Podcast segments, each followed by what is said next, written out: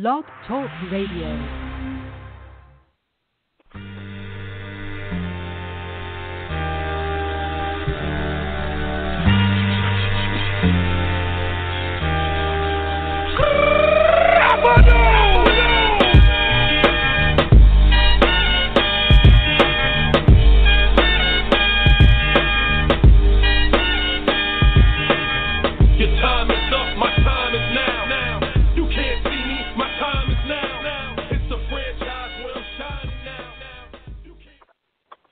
Well, hey everyone, welcome to episode number 42 of the official Redbird Rants podcast.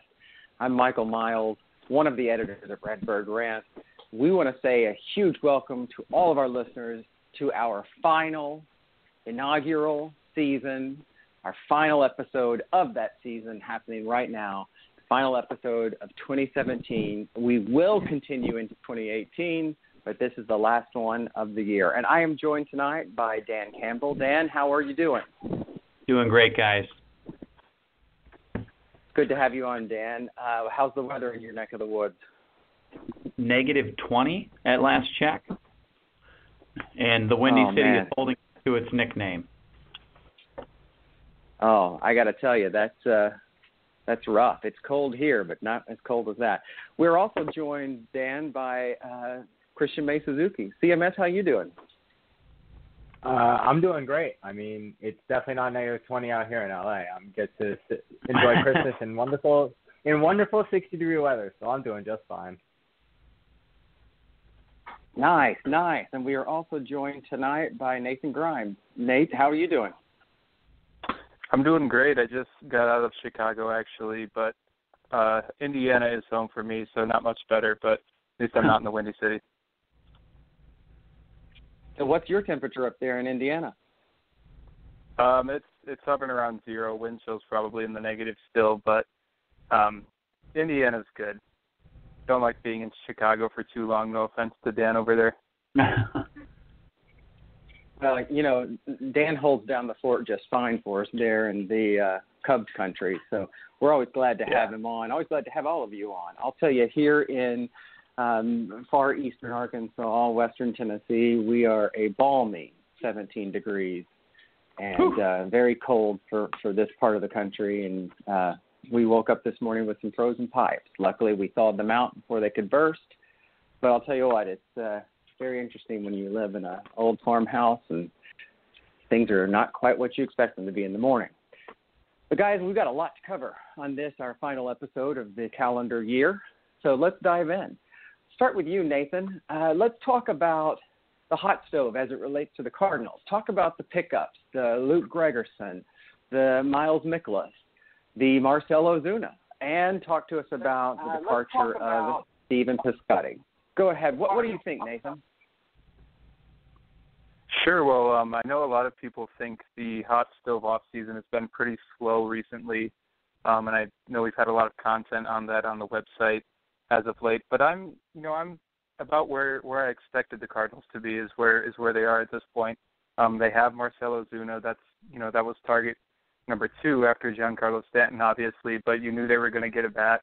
I was a bit surprised with how um, how quick that moved right after they figured out they wouldn't get Stanton, but then again it makes sense since he's on the Marlins, and the Marlins likely knew, um, you know, what what they'd want from the Cardinals for Ozuna rather than Stanton. So that makes sense. Um, still expecting the Cardinals to get some more bullpen be- bullpen pieces, but Luke Gregerson is a start. Not expecting him to be the closer, um, but he'll be good for the back end of the pen for sure.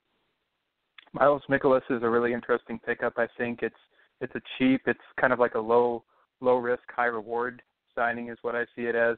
Obviously had lots of success overseas, um, has yet to have success in the major leagues, but he hasn't pitched in the MLB since 2014. So if he can be in that rotation and um, give you close to 200 innings and be be a starter that uh, you know gives you quality starts, kind of like maybe a, a Lance Lynn or a Mike Leake type last year for the Cardinals, that would be huge for the for for the Cardinals to have Miles Mikolas in that rotation.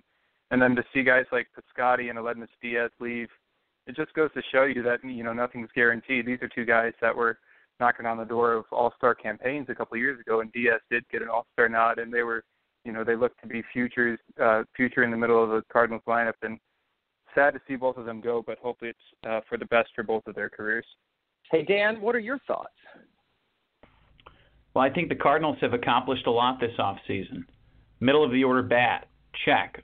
Sure up the outfield defense. Check in a couple of ways. You add a gold glover in left field and Marcell Ozuna. You move Tommy Pham to center field, where I think most metrics even undervalue his ability out there. You move Dexter Fowler to right field. I know there's been some talk about the quality of his arm in right field, but he's a guy who's been a center fielder his whole career. That transition to right field should be easy for him. It should be good for the Cardinals, and as long as he can hit the cutoff man, I don't really care that his arm is not as good as some others might be. You bolstered the bullpen by adding a veteran presence who has a track record of a ton of success. You know, it's interesting. We signed Luke Gregerson coming off of maybe his worst season in the majors. It's like the Cardinals traded Gregerson, who came up with the Cardinals uh, in their farm system, to the Padres, and I believe the David Freese deal, um, if I'm not mistaken. Uh, but it could have been the Jake Westbrook deal, the three-team trade. I'm not sure, but they like traded away his best six years and then got him back at like his worst year. But the question is, okay, the Cardinals got this guy coming off of his worst year who has a great track record, whereas the Cubs, sort of our counterparts in our measuring stick for the offseason, got a guy who has had a terrible career, riddled with injuries, in Brandon Morrow, and coming off of his best year, and probably overpaid for him because of that. So, would you rather have the guy who has one good season recently, or a ton of good seasons with his last season being poor, who's a little bit older? And that's a question that will be played out over the season. And the third thing is the the rotation really need to be shored up. We have a lot of upside in the rotation, but a lot of question marks also. And I think we got a guy in Miles Mikolas who was an innings eater who can help, you know, like Nathan said, fill that Lance Lynn, Mike Leake role. And I think he's going to do quite well at that. And evidently, he was coveted by a ton of teams this offseason. So I'm glad we got him because if a lot of major league teams are looking for the same guy, that guy probably has some talent. And I'm interested to see how he works out. Finally, the departures. Uh, you know, I think I'm a little disappointed because I really liked both Aledmys Diaz and Stephen Piscotty. Um, my disappointment stems in part because we sold low on both people. If you traded Aledmys Diaz after his All Star campaign and finishing third in Rookie of the Year voting, I think his return would have been pretty pretty impressive compared to what, what his return actually was. Uh, I think the same is true for Piscotty. Of course, why would the team trade those players coming off of those years? It's only after a bad year that they considered moving those guys with the emergence of some other players. So I'm I'm fine with the departures. I think we got a really good return for Piscotty and added organizational depth in an area that we didn't previously have it, uh, and that being the middle infield. Uh, Diaz, I'm excited to see a fresh start in Toronto. And then overall, I'm excited to see what else the Cardinals do because I think everybody on this podcast would agree that they're not done. And it's not clear what else they will do, but there are some other pieces that need to be added. And uh, I think they're going to do that. And I, I'm sort of getting my popcorn ready. So th- those are my thoughts. And it's always really tough to follow Dan, so I'm I'm sorry to do it to you. CMS. But go ahead and tell us what you think. And Dan, thank you so much for bringing up Aledmys Diaz. I actually have to admit, I had forgotten that we had sent him elsewhere. Uh, and, and I want to respond to those things as well, and I'll get to that. But first, Christian, what are your thoughts? Uh, well, despite how slow everything has gone, um, I'm actually quite glad in that the Cardinals haven't really panicked. Um, you know, they haven't really made that sort of questionable signing that fills a role yet doesn't seem quite right. You know, the the Brett Cecils of the world. Um, all the deals have been pretty short, or it's been an, obviously a guy like Marcell Ozuna who still has two more years of team control. Um, so in that case, they're not, they didn't panic after missing out on Stanton. They're not over pursuing people. They're just sort of taking their time and waiting for the correct moments to pop up. And I mean, I think that's really good. Um, for in terms of the players in general, I think Gregerson is. Uh, I mean, obviously, I think he'll. I don't know if he'll be the closer, but I mean, I definitely think he'll be able to fill the back of the somewhere in the back of the rotation. Um, with Mikolas, I'm I'm actually pretty confident in him because for a guy who can throw 98, a lot of the times it's just a matter of getting the ball into the strike zone. And sometimes it's just a matter of being confident that you can get the ball in the strike zone, being confident in your abilities, because especially with pitching, a lot of it is mental. So with a guy who's had a lot of success in Japan, who's had a sort of mental reset from his troubles in the MLB, I think, uh, I mean, with a guy with that kind of arm, uh, I think that can definitely be, uh, I think he can definitely sort of, uh, you know, recapture something and uh, be a good filler for us. But I do agree that there definitely still are some holes that need to be filled. Um, I think that unless you call up someone uh, like a, a Flaherty or a some of that nature, um, you don't exactly have the most shored up five man rotation in the world. Um, you at this point you may be forced to put in like even like an Adam Wainwright as a fifth guy. Um, I think that the, perhaps getting maybe a fifth end starter might be good. Um, obviously, there's talks with the Rays about uh, certain people. There's Archer, there's Colome, but um, even a back end starter or a middle end really middle mi- like middle of the road reliever uh, would be okay. Um, but as we said, um, the Cardinals aren't done yet. I'm glad that they're sort of pacing things and sort of taking this off season as it comes to them instead of sort of forcing things and pulling a, a, a move that they might regret. I think that's a, a really fantastic point, uh, Christian. The, the point of that they that they weren't overly reactive when when Stanton fell through. Uh, let me comment on on these names pretty quickly. Uh, Luke Gregerson, I think, is a very solid pickup. I was glad to see. I think that he at least introduces the idea of a competition for the closer role in spring training, which is probably something he needs, as well as others on the club. Uh, we had, you know, I had a piece today actually suggesting Adam Wainwright serve in the role of closer as he did back in 2006 uh, as a way to elongate his career. We have an article coming out um, tomorrow about the closer role being served by Alex Reyes, uh, by one of our writers. It's a really great piece. we have held it until tomorrow, it's going to be wonderful coming out. You know, and, and so I think that Gregerson ac- actually introduces the competition, which is something that the Cardinals have benefited from in years past at spring training.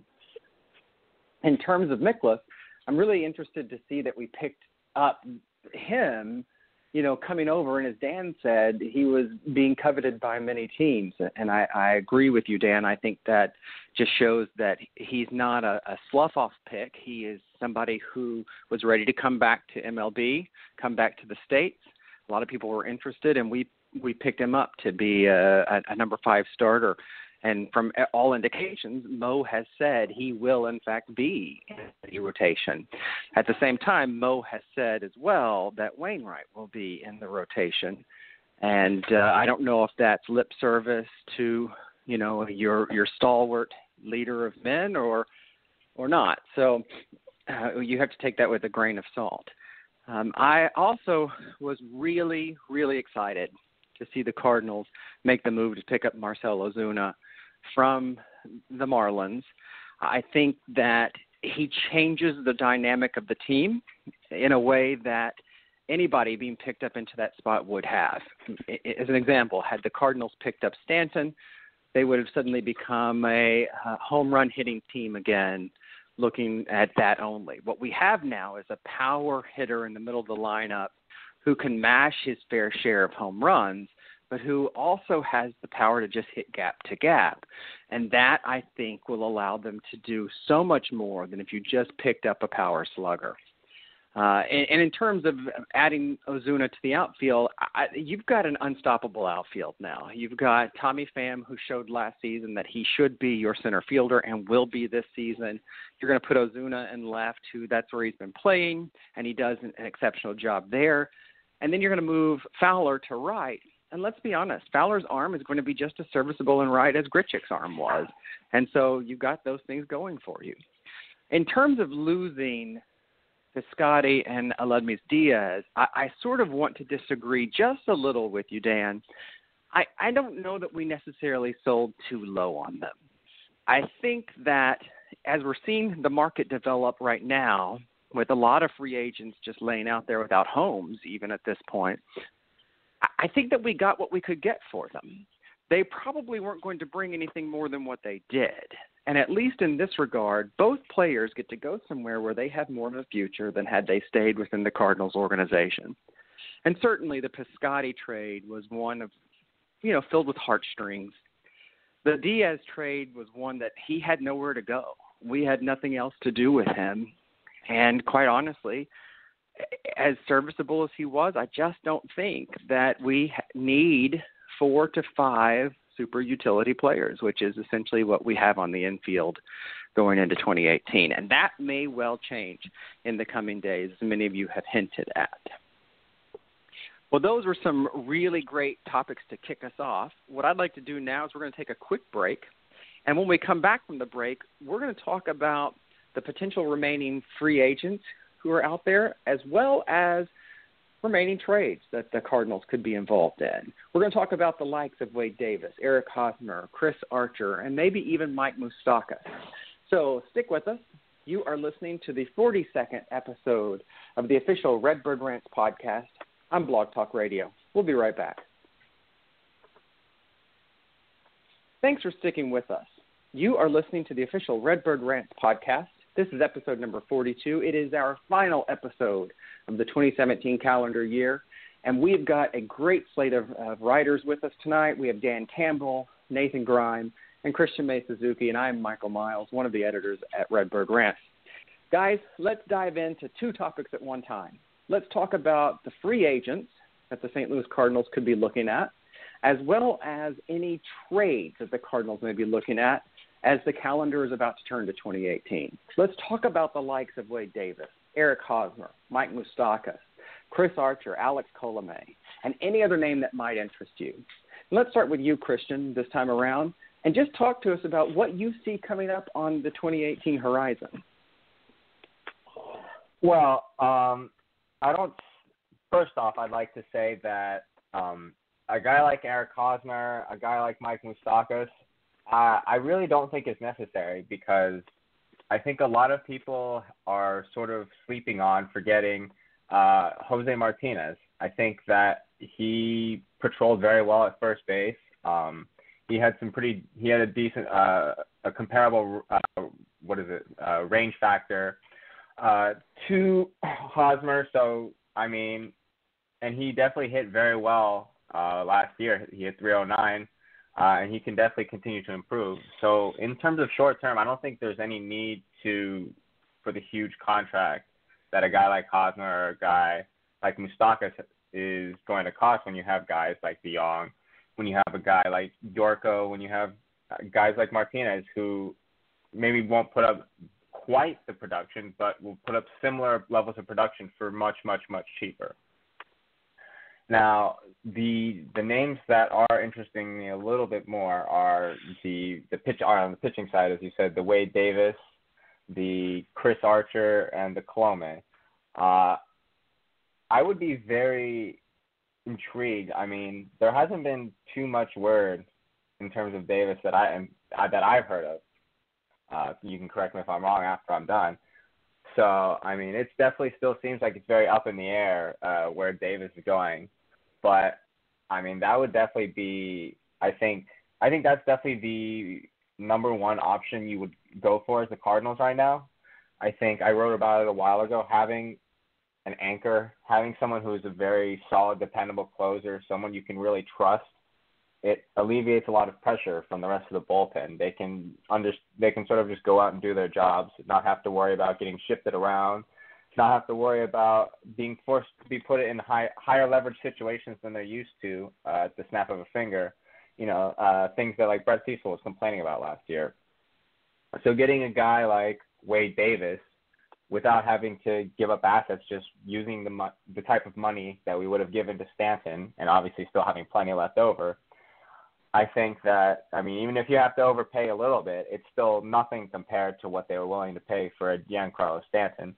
Um, so getting a, a talented player like Wade Davis, who could definitely have a, a, a very, very huge impact on the team, uh, I think that, I mean, if you can do it, then that's definitely the number one option. I think that, like uh, everyone's been saying, like uh, the article set that Dr. Miles put out, um, I do not think that Adam Wainwright should start this year. At the same time, unless you call up a guy who I don't really think is ready, a la like a Flaherty or a Hudson.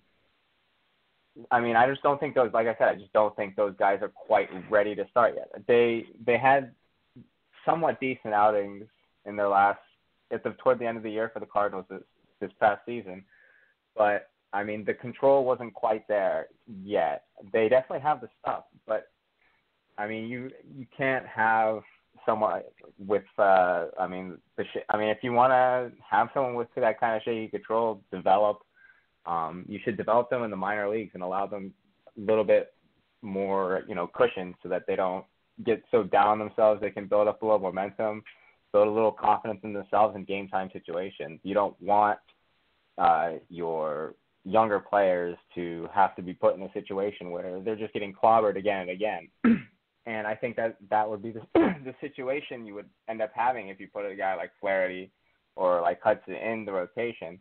So getting a guy like Chris Archer, or even just getting a fifth starter, uh, is definitely the second option if you don't get if you can't get uh, if you can't get Davis.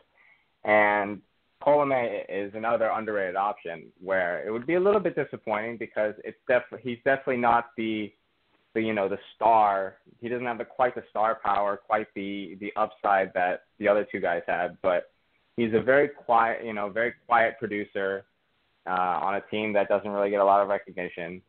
So I mean, he would definitely be a very very very good option. But I would definitely only really push for him if you can't get Chris Archer, if you can't get Chris Archer, and if you can't get Wade Davis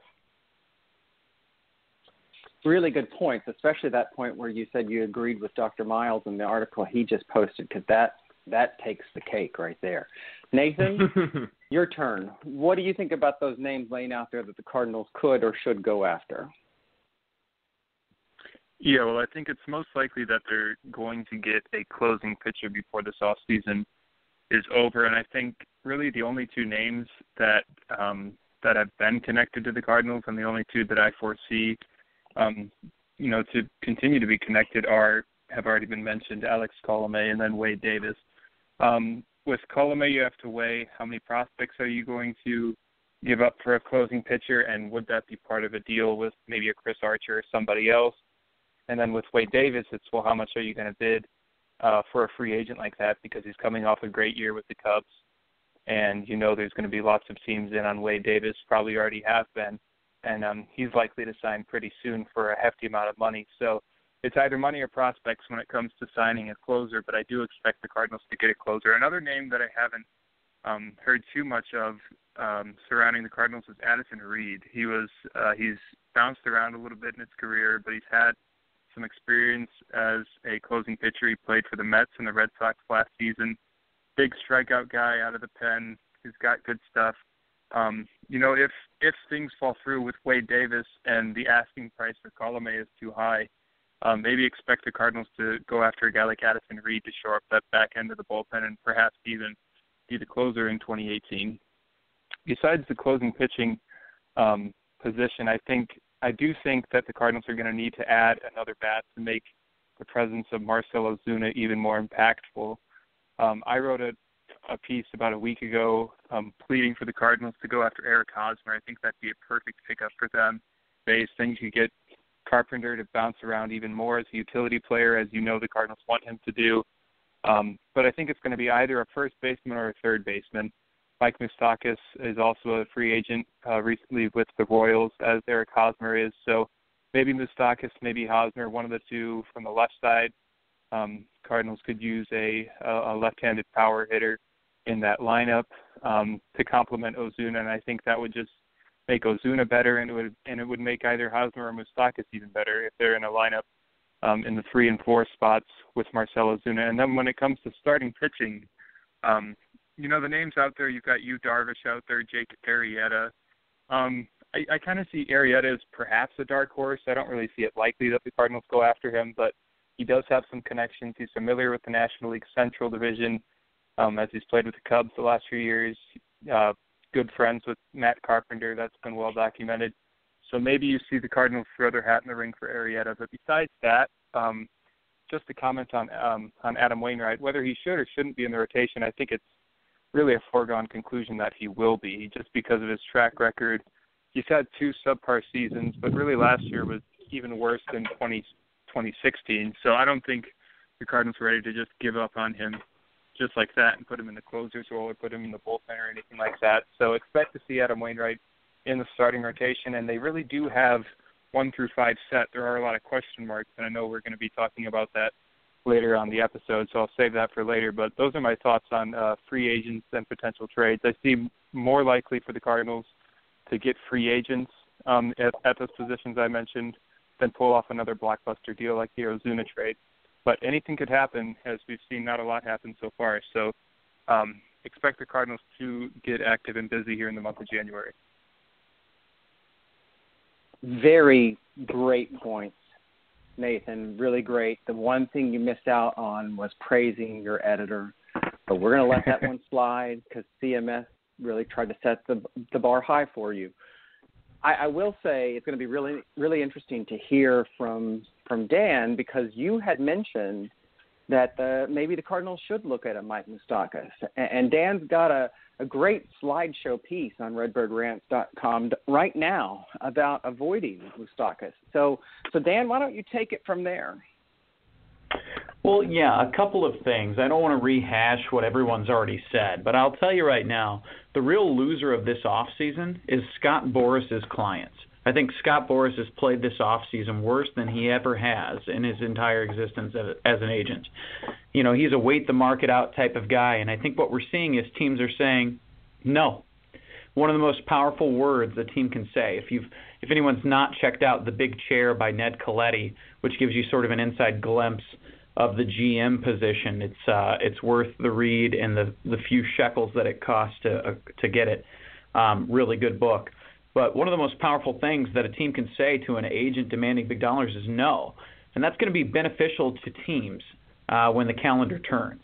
So I think you're going to see a guy like Davis having a lot of trouble getting a fourth year. Uh, and if he is available for a three-year deal, even at a high AAV, the Cardinals should pounce on that um, that cost is less than, in my opinion, although I know our other editor, Tito, disagrees and wrote a great article on this, is less than the acquisition cost of getting a Colome. Not to mention, the Rays may find other outfield options more palatable than, say, a Randal Grichuk that we could give them because outfielders are going to be beaten down by the market as well. So I, I think the signing of another reliever is what's going to happen. I don't think you're going to see a trade for a Colome. I certainly don't think you're going to see a blockbuster that involves Archer, primarily because Archer does not get traded to the Cardinals without Alex Reyes going to the Rays. Uh, at a minimum, that's the starting point. And I don't think the Cardinals can stomach that. And honestly, I don't think they should. Um, I've kind of turned on this. As to the bats that are available, Moustakas and Hosmer – uh, you know, I wrote an article about avoiding the moose, uh, nickname. The guy has a lot of power, and he had sort of a breakout year in the power department, hitting 38 home runs, which is a Royals franchise record. However, his on base percentage is just not good. He's like a career 305 on base guy in seven seasons. He's incredibly slow. He hits into a ton of double plays, and he's a detriment defensively. He's not good defensively. He also doesn't play anywhere except third base. So I don't think he's any better than Jedd Gyorko, who most people know I'm not in love with, but I don't think he improves the team. So I'm a pass on him. I don't understand why people are so hard on Eric Hosmer. I understand that you know he's had inconsistency in his career, but he had a, one of the best years of any player offensively last year, and it can't be ignored. It, it's odd to me that people always criticize Hosmer, saying, "Oh, the last year, his breakout year, is an aberration. Yet everybody's excited, and I think rightfully so, about Marcell Ozuna, who had a breakout year last year, and the rest of his career has not been that superstar level. So I'm like, okay, what? Where's the rub here? The guys are basically the same player. They're the same age. Only Hosmer has had more success, albeit inconsistently. So I don't understand why people are all down on him. I do understand that he's not the best fit for the Cardinals because he's a first baseman where Matt Carpenter is going to play. And I think Carpenter is a better offensive player, and he's fine defensively at first base. So I don't want to pay over a hundred million dollars for Hosmer just because he's young. I mean, I think that's Jason Heyward all over again. The reports are that the Padres offered Hosmer six and one twenty. He should take that immediately, and Boras should be fired for not demanding that he take it because he's not going to do better than that, in my opinion. And why not go play in sunny California over by CMS where the weather is evidently 60 degrees, which is 80 degrees higher than it is in Chicago? Um, I don't think you're going to see a big trade to the Cardinals necessarily. I saw that the Cubs are potentially in on Machado now with reigniting those talks. I don't think the Blue Jays are going to move Donaldson. I think the Orioles and the Blue Jays are making incredible mistakes. I, mean, I don't I don't know what's going on with those teams, but you cannot in this day and age, and especially in the division they play in, let all-star players walk with no return. And essentially, with the change in the collective bargaining agreement, the qualifying offer equates to no return. You get a sandwich pick at best. And so that's not. I mean, you got to trade those guys if you don't think you can contend. If those teams think they can contend, they both do the same thing as the Yankees, and that's hit home runs, and they don't do it as well. And they don't have the bullpen, and they don't have the same rotation or or organizational depth. So why they think they can compete is beyond me, but they can't, and so they should sell. Um, but they're not going to do it for some reason, so it's odd. I, I don't see any big trades coming to the Cardinals. I don't see another bat coming to the Cardinals, although I think the Cardinals should need one.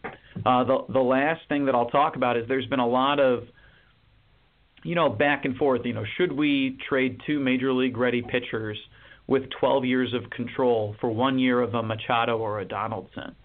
And it's odd to me that there's so much consternation over those points when one not all of these pitchers can make the big league squad and pitch. There are not enough spots.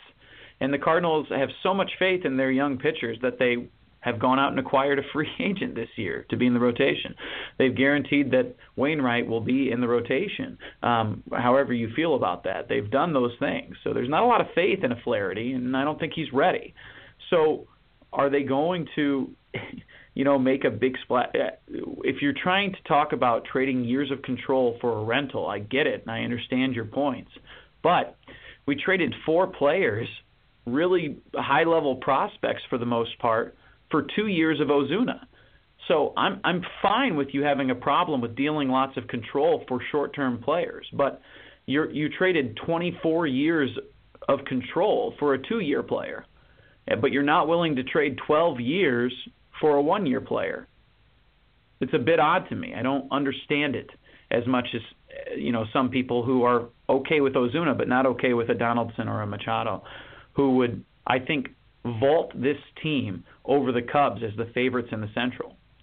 And the last comment I'll make is even if we stopped right now, and I think the Cardinals do need to add a closer, and they should absolutely go get a Davis or even a Holland, I would be okay with the Cardinals have had a much better offseason than the Chicago Cubs. They have leaped forward with their moves this offseason, and the Cubs have, at best, and this is giving them all the credit in the world, stayed the same. I mean, they're counting on Kyle Schwarber eating a few less donuts this offseason and claiming he's going to be a gold glove defender to improve their team. There's still only four people in that rotation, and I'm not that excited about Tyler Chatwood. I'm sorry. I know a lot of people are. I'm not. So, uh, you know, I think the Cardinals are doing fine. I think they can do better, and I, I encourage them to make a bold move. I just don't think realistically it will happen. Doc, what do you think? Man, I got to tell you, uh, I'm a little disappointed that you said that you praised the other editor and, and failed to praise me, but I'll let that go because I have to agree with what you said that his article was a really great piece put out there. Let me say the following there are really only two names left that actually interest me. Now, yes, I would be thrilled if the Cardinals could somehow get Chris Archer. I would be thrilled if the Cardinals could land an Alex Colomé. But I find myself asking the exact same questions that you brought up, Dan, in terms of what we would have to give up eh, of control to get someone who is under the control of another team at this point. Ha- having already given up so many years of control and prospects, uh, but we know that's the business. We know that's what has to happen. And I'm, I, I want to say this about Ozuna, and then I'm going to go back to the two names that really interest me.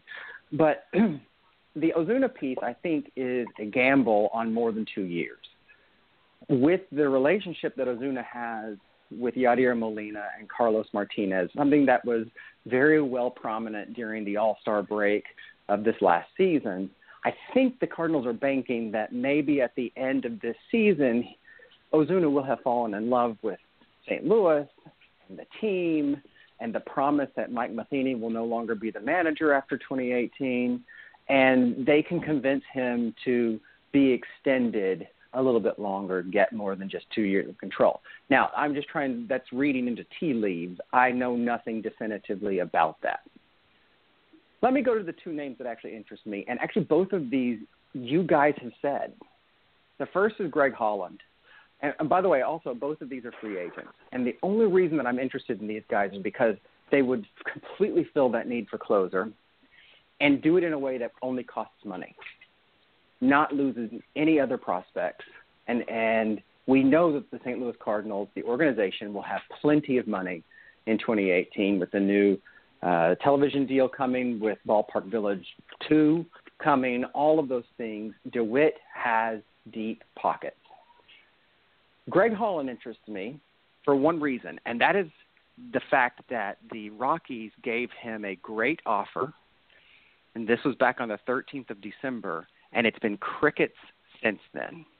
Now, I'll tell you, he is a Boras client, and we know Boras wants top dollar and wants it today. And I don't know if they're holding out for big money. I don't really know what the offer was from the Rockies, but I remember back on December 13th that the Rockies put a very respectable and good offer on the table. So said uh, MLB trade rumors, and we haven't heard anything about Holland since then. The second name in the free agent market is uh, Christian, I think you brought him up, and that's Reed. Um, when we did the mock winter meetings with the fan-sided uh, editors playing GMs, Addison Reed was actually the first name that I shot after, and I sent. We had to send an email to a fictitious arbiter who would look at all of the free agents and see. And I suggested for Addison Reed, who by the way is not managed by Scott Boras. Uh, he is actually with Wasserman Media Group or his agents, and I suggested four years at 36 million. Four years, four years of control, 36 million for an Addison Reed. That's actually exactly what MLB trade rumors suggested he would probably pick up. And what I was told is that had we made that offer, we could have him at that offer. We actually didn't make that offer, and I don't remember who landed Addison Reed in the mock meetings. I'd have to look it up, but I don't think they got him for anything more than those four years, thirty-six million. I mean, wow! Can you imagine picking up a closer who may not serve as closer for the entirety of the four years, may not even stay in St. Louis for those four years, but you'd have four years of control at the back end of the bullpen, something that would really be a great pickup. So jumping to conclusions, I'm okay if the Cardinals don't go after anybody from Tampa because we're going to have to give up some more prospects. And I'm okay if they don't get anybody big outside of there. Uh, Arrieta, I'd be fine with, but I'm not. I'm not excited to go buy a, a jersey of him. And uh, Yu Darvish, I would be very glad to pick up. I don't think that's going to happen. I think the other clubs will outbid them on that. But I think they should absolutely be picking up the phone today and calling Greg Holland, and they should be picking the phone and calling Addison Reed. I think those are the ways to go. So, guys, let's move on to the next topic. Let's talk about the 2018 rotation of the St. Louis Cardinals. How do you have it stacking up? Many of you have already mentioned about Adam Wainwright, and I think that we have to, unfortunately, agree that at this point, Mozeliak has said he will be a starter. And I kind of agree with you guys, too. I have no problem giving him the chance to be a starter. Uh, but I, I think you got to give him a short leash. That's just my take on that. But let's start. Uh, let's start with you, Nathan. Talk to us about the 2018 rotation. Yeah, well, I, I mentioned earlier that I think while one through five is set right now, I think really the only thing that you're the only pitcher you're really confident in is Carlos Martinez. It seems that he's going to get an opening day start in New York. His it, it'll be his second consecutive opening day start. Um, expect him to progress this year even more. He had a, he had a good season last season, um, but I think he can do even better. I know he thinks he can do even better, and the organization thinks Carlos Martinez can do even better. Expect him to really come into his own this season in the Cardinals rotation. Behind him, you've got Adam Wainwright, who's going to be in the rotation, Miles Mikolas, who's all but going to be in the rotation. Let's see how he pitches in spring training, of course. Luke Weaver seems like he's ready to go. At least that's what the organization is indicating at this point. And then you've got Michael Wacha, who's kind of a forgotten middleman, but he had he he stuck through 30 plus starts last season, did not land on the disabled list after having shoulder troubles three of the past four seasons. Um, whether or not he's going to ever be able to pitch 200 innings or not, or if the Cardinals are going to have to protect him a little bit as they did last season, uh, remains to be seen. Um, I kind of expect them to go the latter route and um, you know bank on 30 starts rather than 33, 34 starts, and more like 170, 180 innings rather than closer to 200. But if they can get that out of Michael Wacha, if they can get a, a duplicate year out of Michael Wacha next season as they did in 2017, I think that's going to be a success and that's going to be a really key part to the rotation. Uh, Luke Weaver, there doesn't need to be too big of expectations for him, I don't think, because you have depth, organizational depth behind him in Jack Flaherty. Yes, he didn't have his uh, the greatest debut in September, but you know he can pitch on the big stage as he has already, and I think his uh, his second cameo in the major leagues, whenever it comes this season, will be better than his first. And you've got uh, guys behind him. You've got Alex Reyes, who, um, you know, by summertime at least, uh, seems like he'd be ready for a rotation spot. Um, whether that's going to be in AAA or in St. Louis remains to be seen. But um, that could be a huge addition for the Cardinals um, in the summertime to a rotation if if it's needed. Um, Adam Wainwright, he's going to be in the rotation. Um, I, I think that health would be the thing that would preclude him from the rotation more than performance. I think the Cardinals are going to stick with him because they stuck with him all last year when he was when he was healthy at least, you know, through some ugly starts, but he was still getting the ball every fifth day. And I expect that to continue, honestly. And I'm excited to see Miles Mikolas pitch. Um, just looking at statistics, obviously overseas, looks like he's got good stuff. Reading scouting reports, um, good stuff, and uh, well sought after free agent, as has been mentioned on the show already. So excited to see him pitch. Lots of upside in this rotation, but a lot of question marks, and those are going to be start to be answered uh, in spring training. But I don't really expect the Cardinals to add a starting pitcher. I expect them to ride with those five names that I mentioned. Yeah, great point. Um, Dan, what do you think about the rotation? Well, I, I, Nate is right about the five. I don't think there's really any room for debate about who the five will be, barring some major acquisition, which, as we just covered, I don't think is going to happen. So those are the five. Um, I, have a lot of. I'm a big believer in Michael Wacha. I always have been. I think last year was sort of a stepping stone to what this year will be a return to dominance, in my opinion. I think he will ascend as the number two on this team as he should. His stuff is good enough, and he proved last year that he can stay healthy for a 30 start season. We're going to look for him to go deeper into games. As Nate said, get closer to that 180 number, maybe that 200 number, if at all possible. I'm bullish on Wainwright. I know most people aren't. I look for him to be a candidate for comeback player of the year, which I'm going to pen a piece on that soon. Uh, right around the new year, you'll see that. Um, I, I like him uh, trending towards what Chris Carpenter did in 2009 in his age 34 season. I know Wainwright's a little older, but um, I just I, I don't want to bet against Adam Wainwright, and I don't think people should. The other the other consideration for him being in the in the rotation is the guy's making 20 million bucks next year. So I mean he's not going to be a reliever unless he has to be a reliever because he's making 20 million bucks. So um, I'm interested to see what we have in Mikolas. I hope Martinez takes another step forward. And uh, you know, I'm fine with Luke Weaver. It surprises me there are so many question marks about some of the younger guys like Weaver. I, I don't think Flaherty's ready, um, I, but Weaver and Reyes, there are a lot of question marks.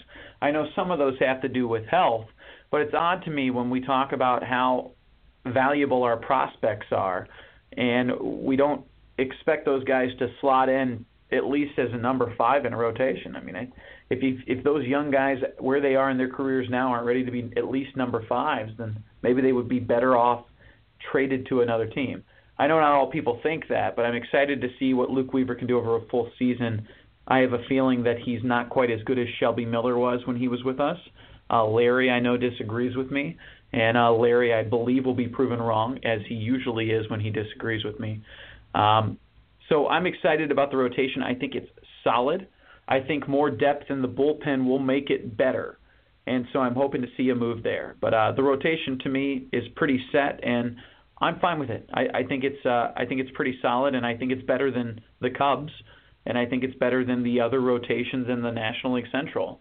I mean, the Yovani Gallardo and the Juan or Julius Chacin signings from Milwaukee don't really scare me, guys. I have to be honest with you. So I, I like our rotation in our division, which is the most important place for it to be solid. So th- that's my take. CMS, what do you have? Uh, I mean, I definitely agree with you, Dan, in that I mean, it's you can't really make a debate for the five. I mean, there's no, as you guys have mentioned, uh, there's no one really behind those five guys that are actually ready for the major leagues. I mean, Flaherty is still 22, needs some time. Clearly, Hudson is still very young. Reyes is obviously still very young and coming off the injury, so they're going to need time. What I will contrast you on, though, is sort of Adam Wainwright's position. Now I do get yes, he is getting paid the nineteen and a half million dollars, and that's definitely something to consider. But as you mentioned, um, it's it's going to be a matter of he's not going to be forced to the bullpen uh, unless it's an entirely necessary move. And as as much as I love the guy, I mean, as much as you know, as much as I've watched him and as, as much as I believe in him, as much as I've loved him, Father Time is undefeated, and Achilles injuries are make it even more difficult to fight Mr. Father Time. Um, he is getting up there in age. Um, he's trending down. It, it sort of just seems like it's time, and I think I do. Not to toot his horn again, but I mean, I really do agree with Dr. Miles' position that at the end of the day, I think to finish his career, Wainwright would be better serve as a sort of a bullpen presence, a possible closer, someone who can, you know, really bring the team together when it needs to the most. Uh, but yeah, it doesn't have to sort of pitch, you know, seven, eight innings, in every game in a regular season. Someone who we we can preserve. Um, I think that uh, obviously Wainwright will start as the number five starter, but I'm really, really, really hoping that it's only until one of the three guys that we mentioned, Flaherty, Reyes, or Hudson, which I think it'll end up being Flaherty, but I'm hoping it's just a sort of a stopgap until one of those guys is ready to be that number five starter. And then I'm hoping that Wainwright will be able to transition into that bullpen role. Because at the end of the day, I really I do love the guy and I know I'm sort of swimming with the crowd here, but I mean, he just has not quite looked like Adam Wainwright. He sort of looks like a shell since that Achilles injury, and I mean, father father time is one tough son of a bitch. So I mean, you can't. You, no, no one. There's nothing you can do at some, at at some point, no matter how talented you are. And I mean, at 36, I think it might just be time. Well, I have to tell you, uh, there's two major comments here. One of them is you may always praise your editor anytime you want. Um, that that always earns you some kudos and a much faster uh, read of your article, um, or a much deeper read to make sure that they are really golden. The other piece that I want to make a comment to is something that you said, Dan, and that is that Larry would disagree with you and be wrong. Larry's just wrong whether he agrees or disagrees with you. We needed to make sure that was clearly stated since Larry's not here to defend himself. Uh, to the question at hand, the rotation. I, I think you guys are, are exactly right. We've got a, solid five. Uh, I also hope that Wainwright is the comeback player of the of the year, but I'm I'm like like Christian. I I don't think that's going to happen. Uh, and I can tell you, Wainwright's 36, I'm 37, and I don't know that I could throw. Now I'm not conditioned like he is either, so let's just put that out there. But I don't know that I could go out and do what a starting pitcher would be expected to do at this age. And um, I, I'm amazed when I see somebody like an Adam Wainwright at 36 doing what he is doing. Period. That being said, I also recognize the limits that my body has reached at this age, as Father Time is, as Christian so well pointed out, knocking heavily and winning every time he knocks. That being said, I also want to mention that I'm as high on Wacha as you guys are. I think this is going to be his season. I think we started to see glimpses of that in 2017, and he's ready to blow up now in 2018 with a little bit. I don't know if it's self assuredness or that the team's going to back him. I'm not really sure what it is, but I just predict that this is going to be a great season for Michael Wacha. Now, I also would like to say that what will start as a great season for Michael Wacha will end by the trade deadline because he will become the piece that will have a lot of value for the Cardinals to go grab somebody to really shore up that rotation.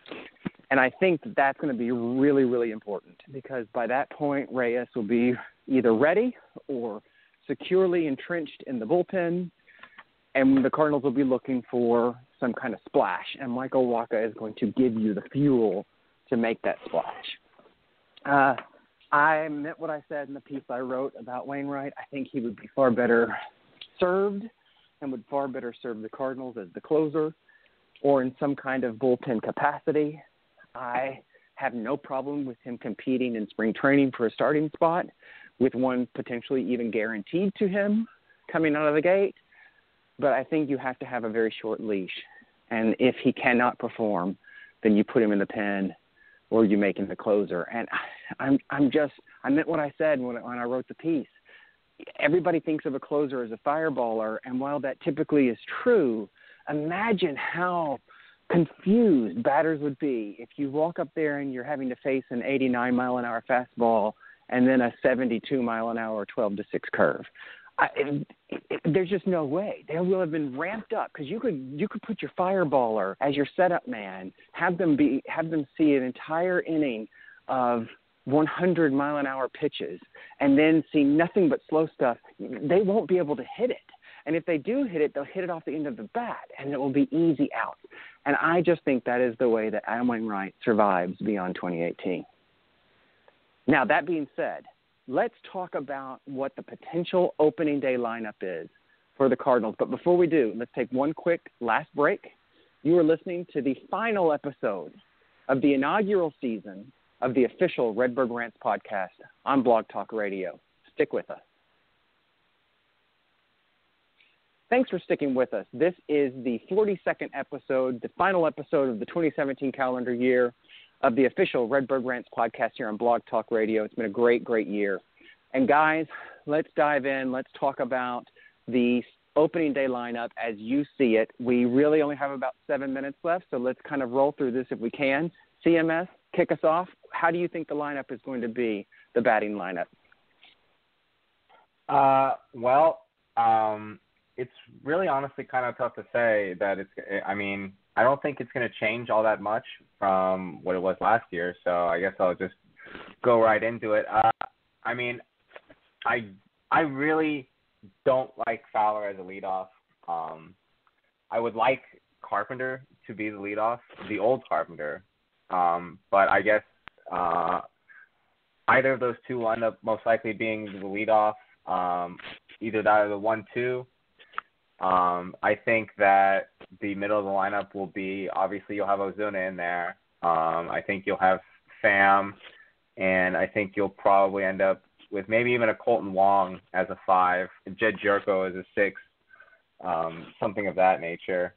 Um, obviously, you have. I mean, there's a lot of you got a lot of decent depth too. um, at certain positions. You have, of course, the famous Greg Garcia special that um, for some reason Matheny loves so so much.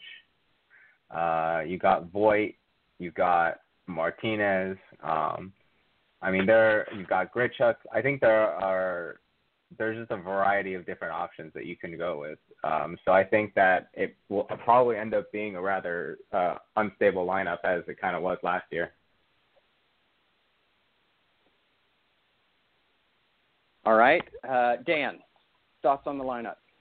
Yeah, I've got uh, my quick notes say Carp, Pham, Fowler, Ozuna, DeJong, Gyorko, Molina, and Wong. Um, although I'm okay with flipping and flopping on Molina and Gyorko, and I think DeJong, who may have, you know, little trouble finding the same success as last year, is an option to be flipped lower into the lineup, depending on how he performs. But he certainly should be the protection for Ozuna, at least starting the year. I also understand the argument for putting Fowler fourth and Ozuna third, but I love Fowler's OBP in front of Ozuna as a, as the run creator.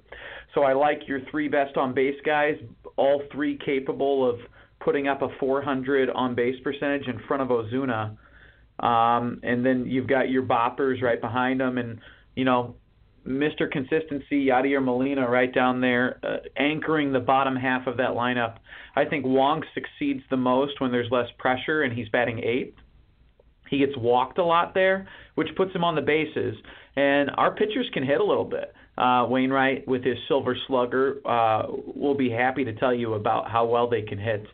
So I like Wong being on base in the eighth spot more and wreaking havoc on the base paths and having less pressure. So that's my uh, sort of quick one through nine. Yeah, and very quickly, let me just say this. Uh, I think that Wainwright's bat is going to be one of the things that will, for sure, keep him in the in the starting rotation. Uh, CMS, your your lineup.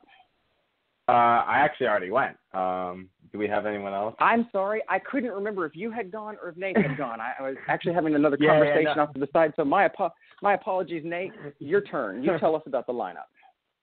That's all right. No hard feelings. I'll actually save you some time, anyways, because I had the exact same lineup written down as Dan had, one through nine. Um, that is, of course, if the Cardinals don't add a bat. Um, I'll just rehash. Use my time here to rehash. If they add a bat, I think the middle of that lineup looks a lot more scary with Sam, Fowler, Ozuna, and then maybe like a Hosmer or Moustakas, because then you put a lot less pressure on Paul DeJong and Jed Gyorko to be true middle of the lineup bats, and you can shift them down one into like the six and seven spots instead. Awesome, you guys. I, I just want to add that uh, a couple things. One, I don't even know if Greg Garcia is with this team in 2018. Uh, two, I'm wondering if a sleeper power bat for us is the Tyler O'Neill who is laying out in in Memphis, and uh, maybe we see him come up and service the the lineup as well. Okay, some some just one or two rapid fire questions. Actually, just one. I'd love for us. Uh, actually, two questions. So go around the go around the horn. Just quick, very very fast. Uh, New Year's resolution. Go, Nate. New Year's resolution. Um, ah, write at least once a week. Cool. I love that. CMS, your New Year's resolution. Uh, start making some more money. That's a, that's always a good one. And Dan, your New Year's resolution? A little bit different than CMS. Start spending more money. I have a tendency to save too much, and I'm going to spend more. Interesting. Well, you're you're always welcome to send me some. Um, yeah, okay. send all right, some last my way if question. you're saving too much. I'm taking donations. I'm taking donations. Yeah, there you go. Okay. Yeah, there we have it. We've solved your problem, Dan. Um, so uh, last last rapid fire because we've run out of time. But let's you guys tell us where you think the Cardinals will finish up in 2018 in the NL Central. Starting with you, Nate. Still second place behind the Cubs. They're still chasing. CMS. Uh, I think that they take advantage of a Cubs a slump in the middle of the season, and then they sort of slip through by a game or so, and they take first place. And Dan. Yeah, I'm with Nate. Second place, competing for a wild card.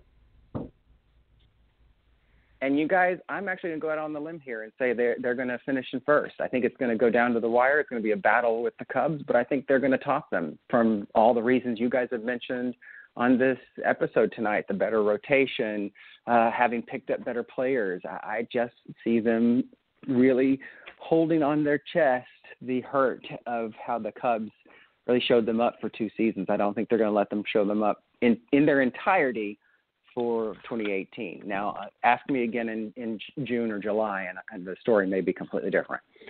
That being said, you guys, what a fantastic final show of the 2017 calendar year. I want to thank you for being on this episode and for being on all the episodes that you were on uh, this year. We look forward to continuing season one when the calendar turns to 2018 for just a couple of months.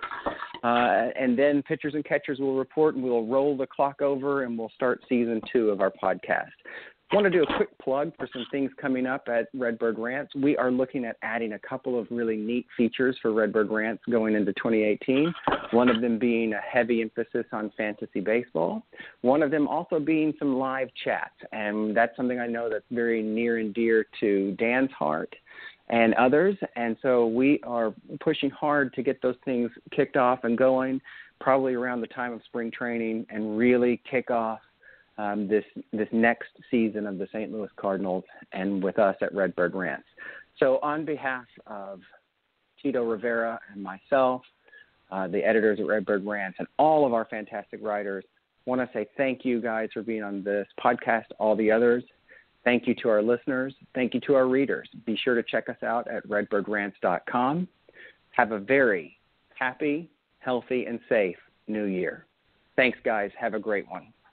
Happy New Year, guys. Happy New Year, everyone. Happy New Year.